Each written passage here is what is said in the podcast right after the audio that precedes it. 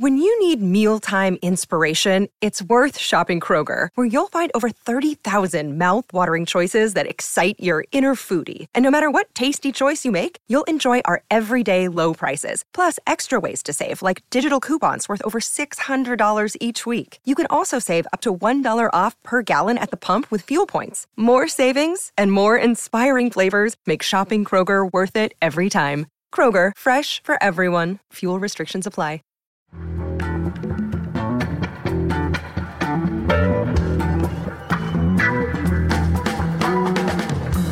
From The Nation magazine, this is Start Making Sense Progressive News Without the Boring Parts. I'm John Wiener. Today we'll be talking, of course, about the New Hampshire primary. And Jane Mayer will report on the other side of the political divide the secret network of billionaires organized by the Koch brothers. They think the Republican Party isn't right wing enough. Coming up, Don Guttenplan on Bernie and Hillary in New Hampshire. But we start today with Rick Perlstein on the Republicans. Rick is the author of The Invisible Bridge The Fall of Nixon and the Rise of Reagan. It's a terrific book about America from 1973 to 1976. Before that, he published Nixonland The Rise of a President and the Fracturing of America. It was a New York Times bestseller, picked as one of the best nonfiction books of the year by over a dozen publications.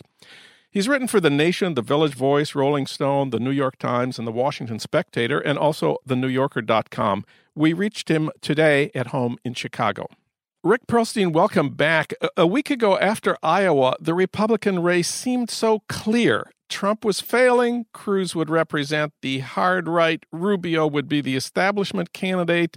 Then in New Hampshire, it got all mixed up again. Trump 35, Kasich 16, Ted Cruz 12, Jeb Bush 11, Marco Rubio 11. What do you make of the Republican results? Yeah, I was there.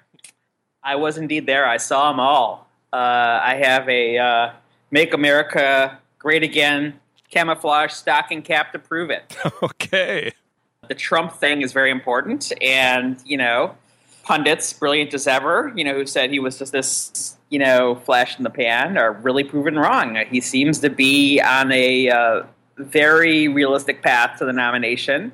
So I guess the strategic question for people who uh, think he's a disaster for the country and the party, which a lot of Republicans in Washington have to kind of figure out how to prop up a giant killer.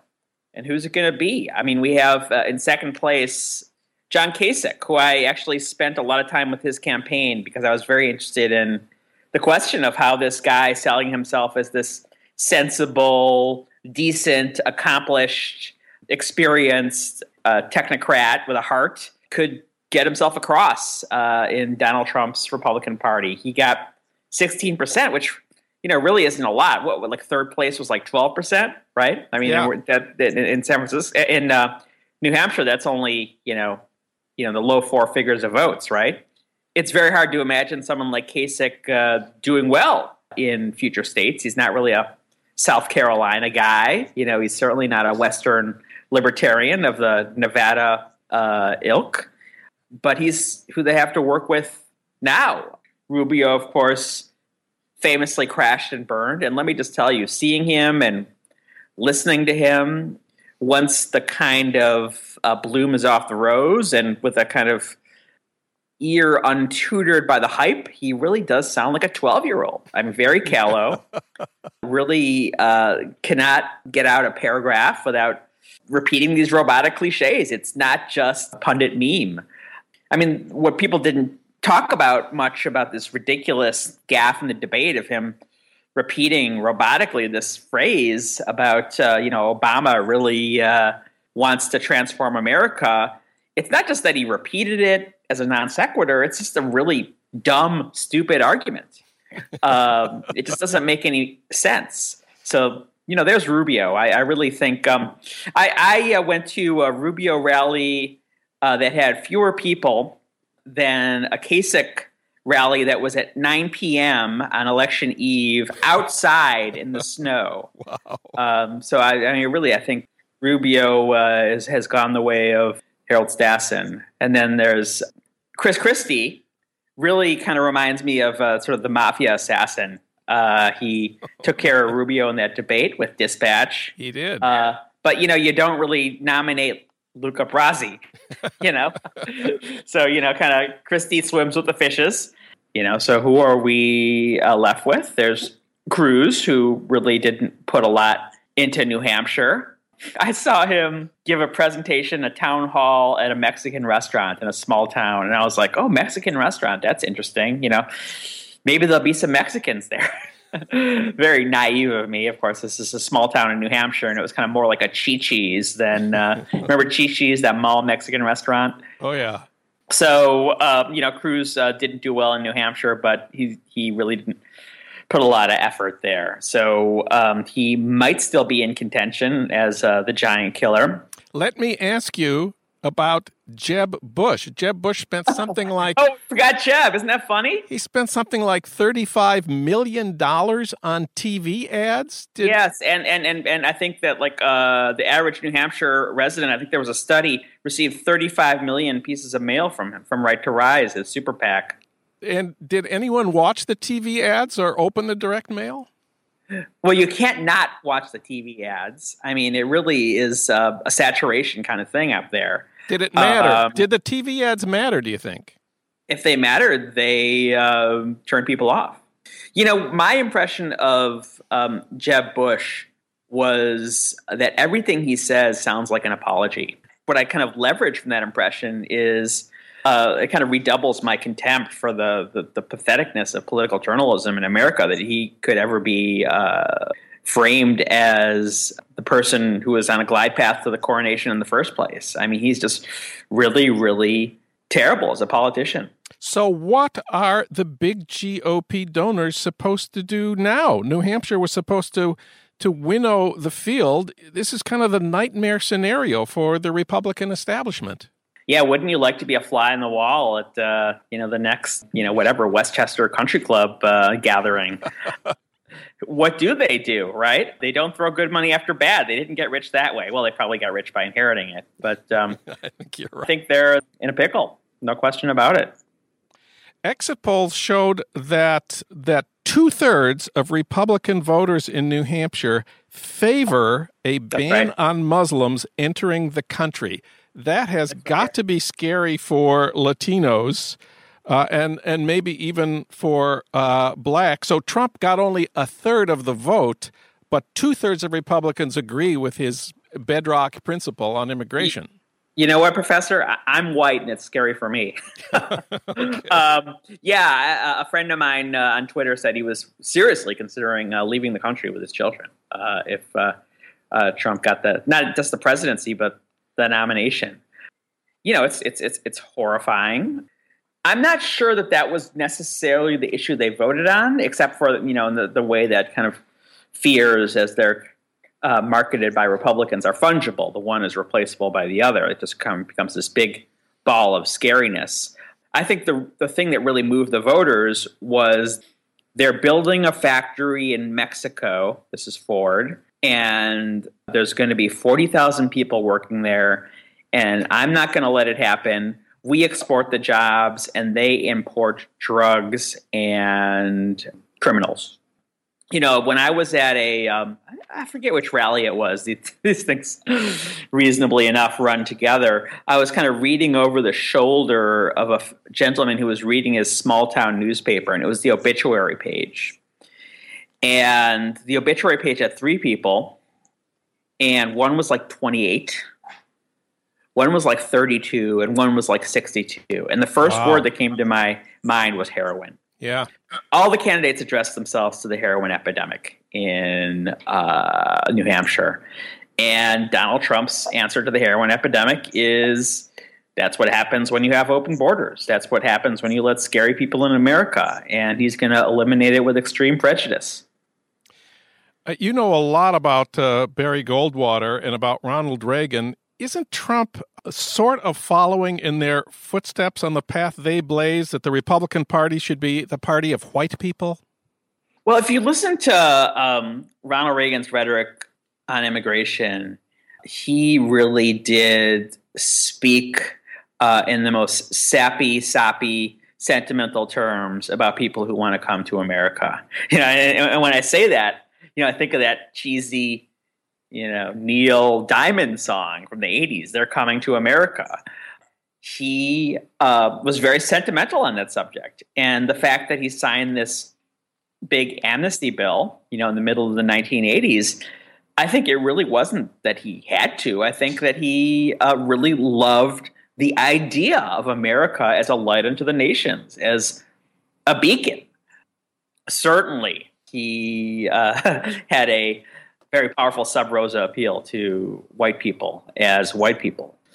But there's something very non Reagan, anti Reagan, post Reagan about Trump's negative affect when it comes to people who want to come to America and make their fortune. Last question. How important is New Hampshire really for Republican candidates? I'm sure you remember that Pat Buchanan won in 1996 in New Hampshire and then lost the nomination to Bob Dole. And in 2000, right. John McCain won a landslide victory right. in New Hampshire and then lost the nomination to George W. Bush. Will New Hampshire be any different this year? Can I just say that New Hampshire primary is ridiculous. Um, Thank you. Uh, you know, I think there's been like 30, you know, major polls of the New Hampshire electorate and zero of South Carolina, which of course is much more indicative of the Republican Party. And you know, South Carolina probably has 10 times more people and a more representative population in every way. In fact, it's so ridiculous that I found myself aggravated at being part of the problem. So John Wiener, I'm, I'm actually here to say that when I come back in 2020, I'm not coming back as a reporter. I will be writing about it, but I uh, have news to break on your show. Please. It takes $1,000 or 100 signatures to run. I am going to file for the presidency. I am running for president in 2020. Uh, and it is my goal to get 1,000 votes in New Hampshire. I'm not sure what my platform will be, but New Hampshire doesn't really mean much other than a full employment program for um, very well coiffed uh, TV presenters who really um, function like uh, pylons uh, in these rallies. You have to like trip over them all the time, and I'm not gonna uh, I'm not gonna let that stand. Rick Perlstein, future candidate for the presidency in New Hampshire. Rick, thanks for talking with us today. Thanks, John.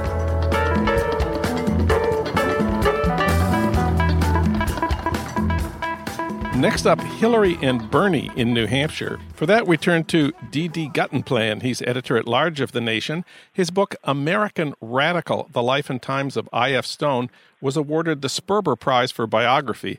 He also produced the acclaimed documentary film, Edward Said The Last Interview. His latest book is about the magazine. It's called The Nation, a biography. Don Guttenplan, welcome to the program. Great to be here, John. Well, in New Hampshire, Bernie's task was to win a decisive victory. He'd been way ahead in the polls uh, for months, and Hillary's task was to limit the damage to less than 10 points.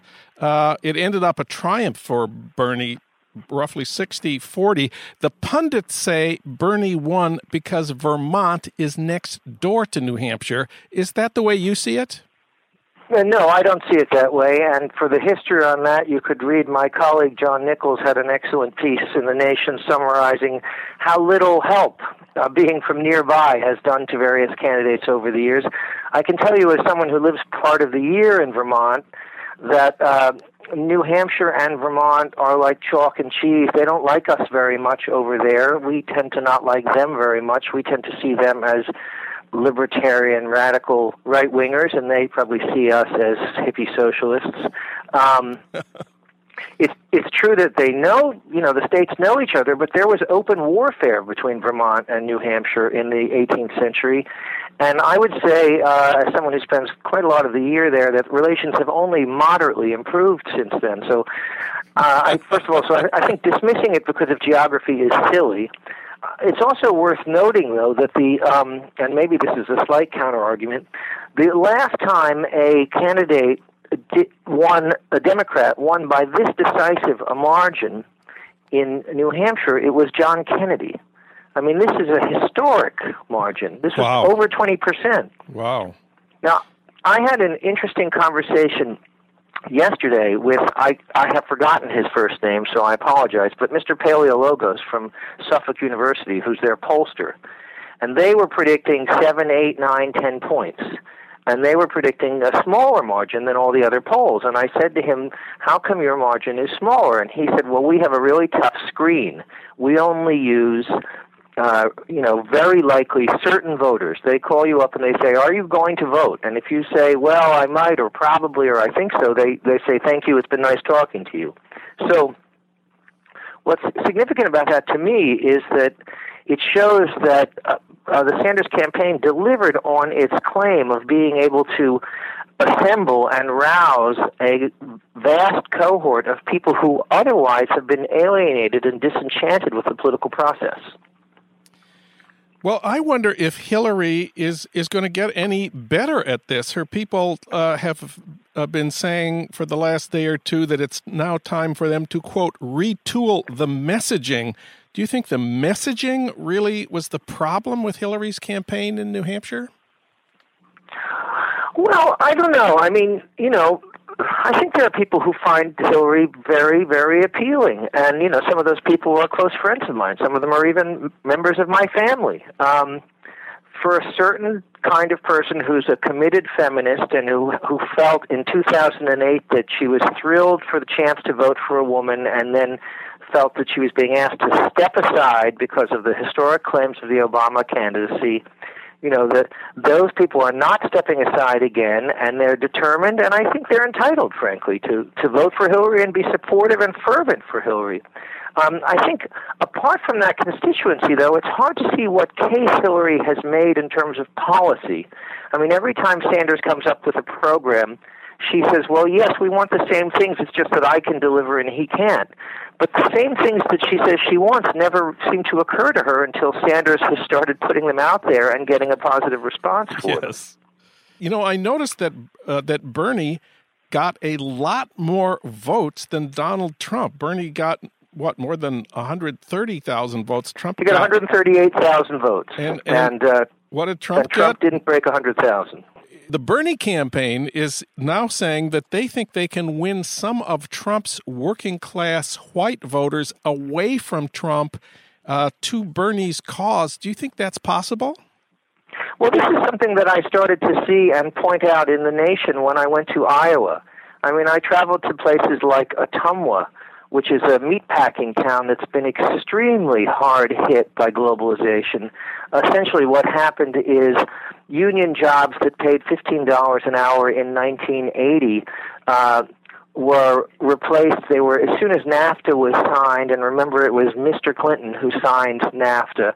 Uh, those jobs started going south, and also the plant started re- re- recruiting foreign workers. They put up, literally put up billboards at the Mexican border saying, "Come and work in Iowa. There are jobs in meatpacking," and in in part as a result of that, they cut wages, they speeded up the pace of the killing floor, um, which meant that there's an enormous churn in their workforce.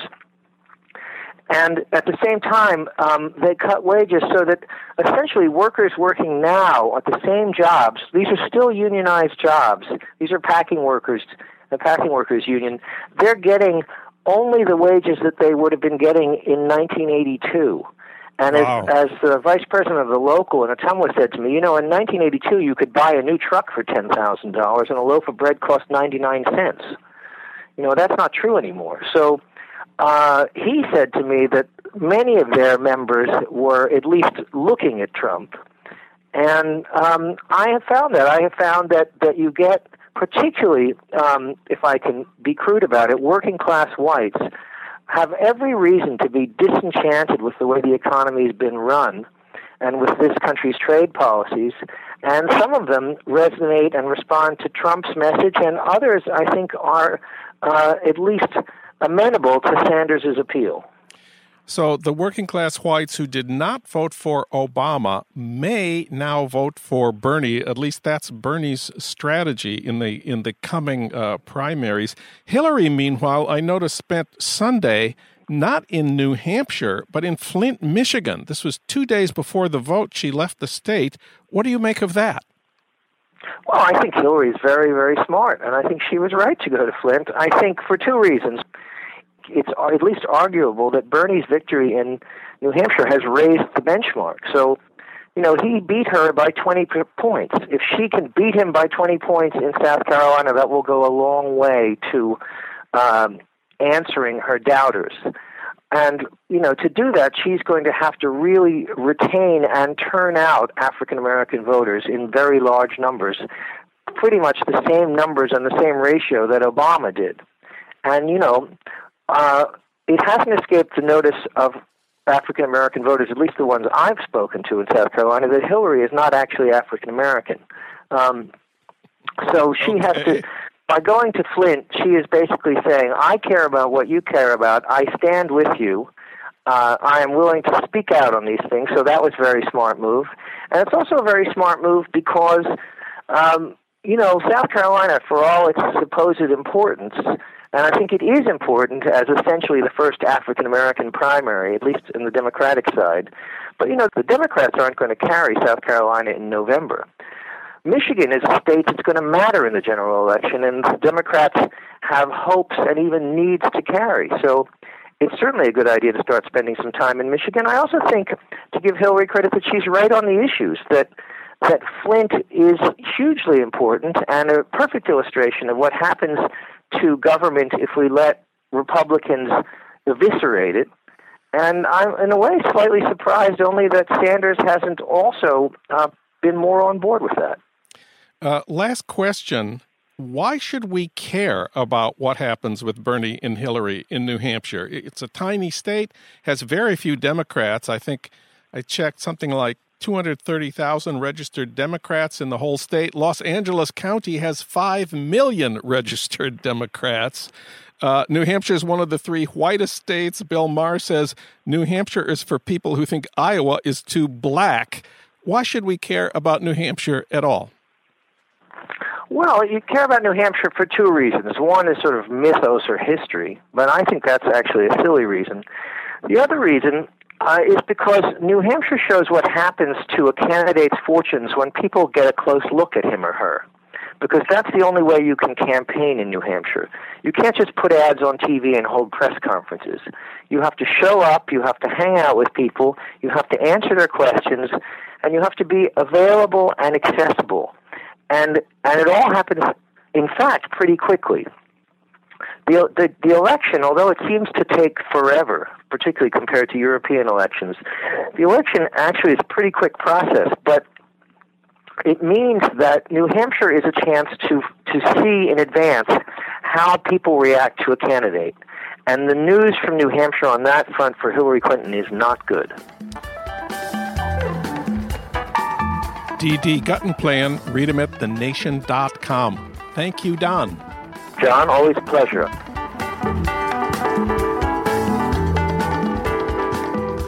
The book for this political season, in my humble opinion, is Jane Mayer's Dark Money The Hidden History of the Billionaires Behind the Rise of the Radical Right. Tells you a whole lot about how we got to this miserable point in our political history.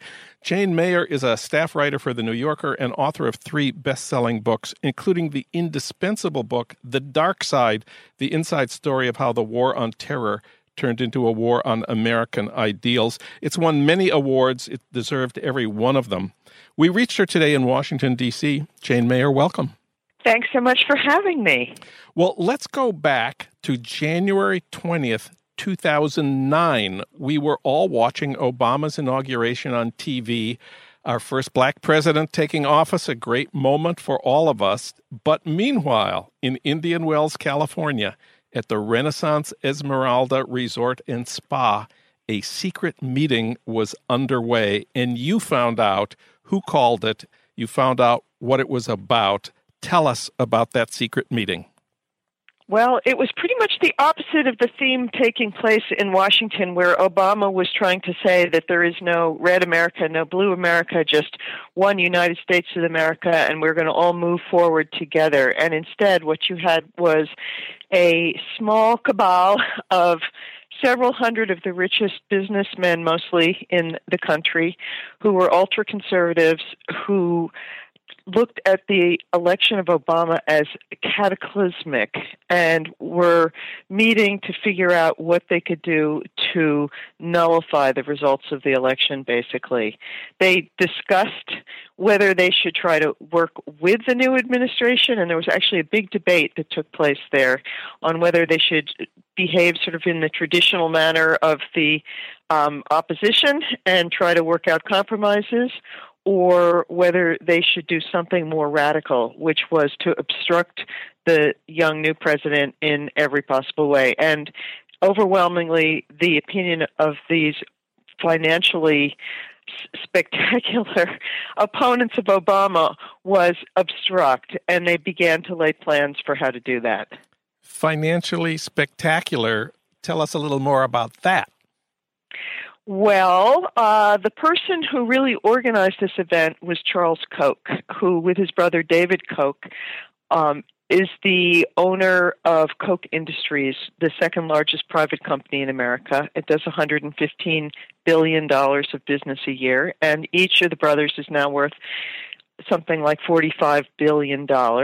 And so they alone were spectacularly wealthy, but that the the brilliant thing that Charles Koch has done is over the last few years, he has gathered around him a small group of equally conservative and equally wealthy, mostly white men, who are pooling their resources to try to influence the political outcome in America. And they meet in secret and they don't disclose their identities and they do take elaborate precautions to keep themselves from being seen by the public, even at one point employing white noise machines to try to create static so nobody could eavesdrop from outside of their the resort where they were meeting. And they do they they meet in secret and they have a almost unfathomable resources financially.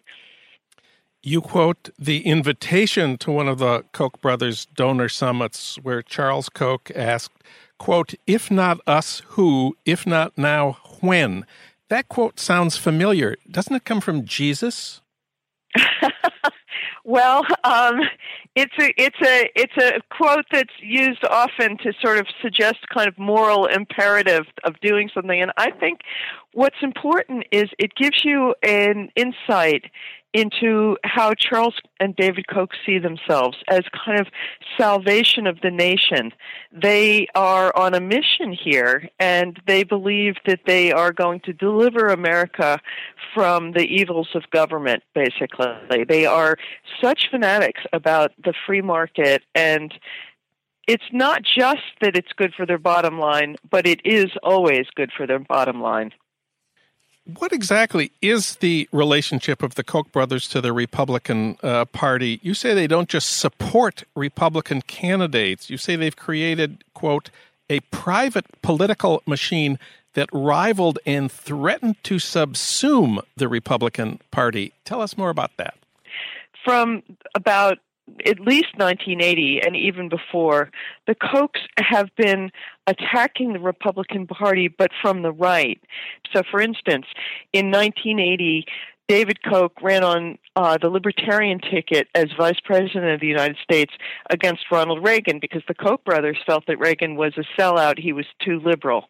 And so it gives you a sense of where they've been at this point. They, they pretty much have defined the furthest right fringe and they continue to do that so that you've got the the bizarre spectacle this year of of Charles Koch, who's become who's quite engaged in being more public finally after years of secrecy, and he's been kind of flushed out and is trying to put a good face on what he's doing. And he's he comes out and he says, you know, oh, I really don't have that much influence because I'm critical of the Republican Party and the Democratic Party. Well, yes, he is. He's he he thinks the Democrats are are hopeless and that the Republican Party is not right wing enough, which is why this book is about the rise of the radical right. These, this is this is about the the far right and its attempt to take over the Republican Party and through that the country. One of the most important things, Jane Mayer, about your book, Dark Money, is this backstory, which is not just about candidates and elections. To me, maybe the worst thing the Koch brothers uh, and their friends have done is to slow down action on climate change, especially by challenging the scientific consensus. What do they care? Do they really want rising sea levels and melting ice caps? Well, what they do want is rising profits for Koch Industries. I hate to say it because it sounds so cynical, but it, it, it's they are both graduates of MIT, so surely they're acquainted with sophisticated science, and yet they have been among the most important deniers of modern science of climate change. And they have funded i think they put 25 million dollars sort of secretly into groups that denied climate change between 2000 2005 and 2008, and they've been part of an of a, a larger group of, of right wing organizations that have put a half a billion dollars, according to one very recent, very credible study, into denying climate change and creating all kinds of confusion in this country among the public about what's real and what's not. And so, is it that they want to see rising seas? Well, what they argue when you hear them, they very rarely really address this, but when they do address it, they will say, oh, you can't fight Mother Nature. Or they'll even say, David Koch has even argued that climate change, if it is real, is going to make things better. And it's going to create more arable land for crops because there'll be less ice cap coverage. And they've funded scientists who will say that for them. And another part of the backstory uh, of the Koch brothers in your book, Dark Money, is the story of the Koch family and the Koch brothers' father. This part of your book made headlines. You show that the father made his fortune in part by building a massive oil refinery for Hitler. I was also interested in your report about the governess the father hired to raise the two oldest Koch brothers this was a, a hidden chapter of Koch Industries and of the Koch family.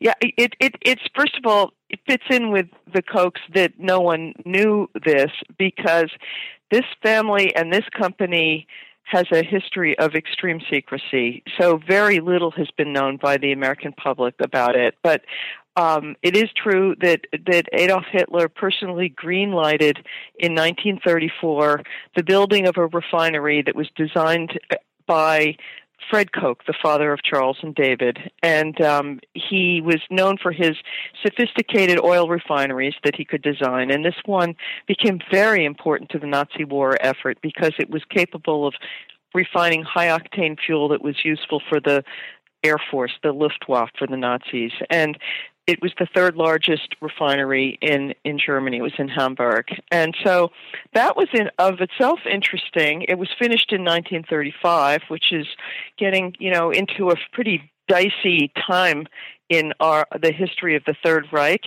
But if that was not already strange enough, the father also had hired a governess for his two eldest sons, who were born by then, who was herself a, a, fervent Nazi and scared the daylights out of the little boys, according to the family. And she stayed with them until 1941. Hitler invaded France, at which point she was so excited that she wanted to go back to be with the Fuhrer to celebrate. So she left the family of her own volition in 1940. It's an unbelievable story. You really couldn't make it up, I don't think. Let's talk about the 2016 election uh, who do the Koch brothers want to be our next president? I know it's not Donald Trump. He's one of the few billionaires who have not played ball with the Koch brothers. And it's probably part of his appeal, I have to say, that, that when you see interviews with the public, the people who've who've supported Trump, they often say, "Well, at least he's not owned by someone else. He has his own fortune." Pretty much all of the other major candidates on the Republican side for the presidency have paid visits to the Koch's network, to this this seminar that we talked about in the very beginning. It meets twice a year with the big donors and the Kochs, in hopes of getting their oversized financial backing. So the Kochs could quite easily get behind, for instance, Ted Cruz or Marco Rubio. They've been they've been very positive about both of them. If if Trump is is falling behind, the the Kochs are back in the driver's seat.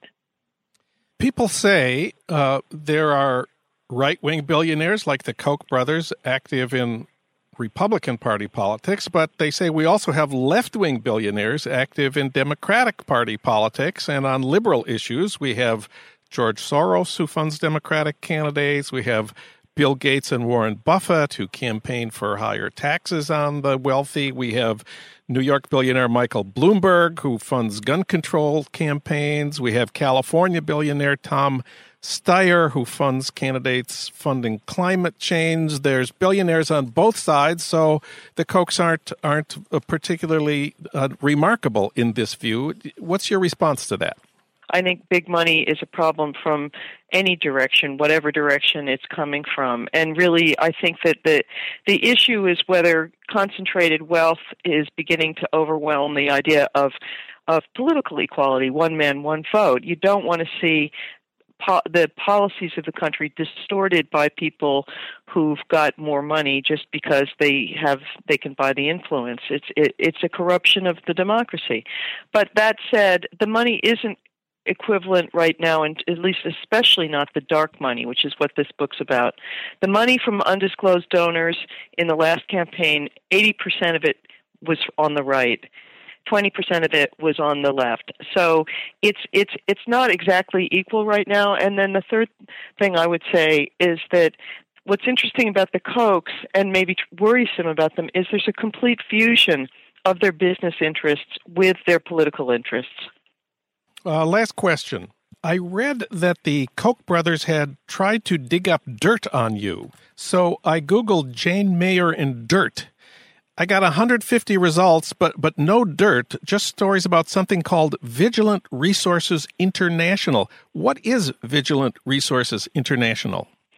Well, that that is the company that did the professional dirt digging on me for uh, some operatives working for the Kochs. It was uh, a private eye kind of boiler room operation where they hired the former commissioner of police in New York City, whose name is Howard Safir and who runs Vigilant Resources International, to see if he couldn't find something to discredit me. When they when the Kochs were unhappy with a big piece I did in the New Yorker that kind of outed them and their role in politics, they couldn't find any errors in it, and so they were looking for other ways to take me down. And so they've hired a, a uh, a private eye who went to work for a number of months and finally came up with some some stuff that he would, tried to disseminate to the press. They tried to plant some unfavorable stories, but nobody would run them because they weren't true.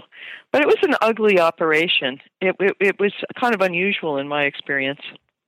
One footnote to this whole story: How did the Koch brothers do financially during the Obama years? Did it did Obama ruin ruin their businesses?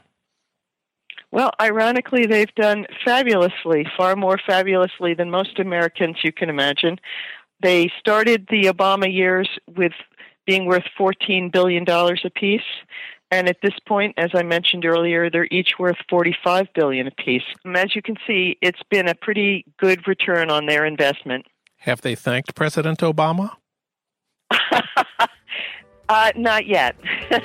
Jane Mayer, her terrific new book is Dark Money The Hidden History of the Billionaires Behind the Rise of the Radical Right. Jane, thanks so much for this book, and thanks for talking with us today. Thank you so much for doing this interview. I really appreciate it. Start Making Sense, the Nation podcast, is co produced by the LA Review of Books and recorded and edited by Jerry Gorin at Emerson College, Los Angeles. Our senior producer at Start Making Sense is Alan Minsky. Our executive producer is Frank Reynolds. Katrina vanden Heuvel is editor and publisher of The Nation. Our theme music is from Barcelona Afrobeat, licensed by Creative Commons. Find out more about Start Making Sense at thenation.com and subscribe to Start Making Sense wherever you get your podcasts at Stitcher, SoundCloud, or iTunes. And if you like what you've heard, give us a rating at iTunes. Five stars is good. I'm Jon Wiener. Thanks for listening.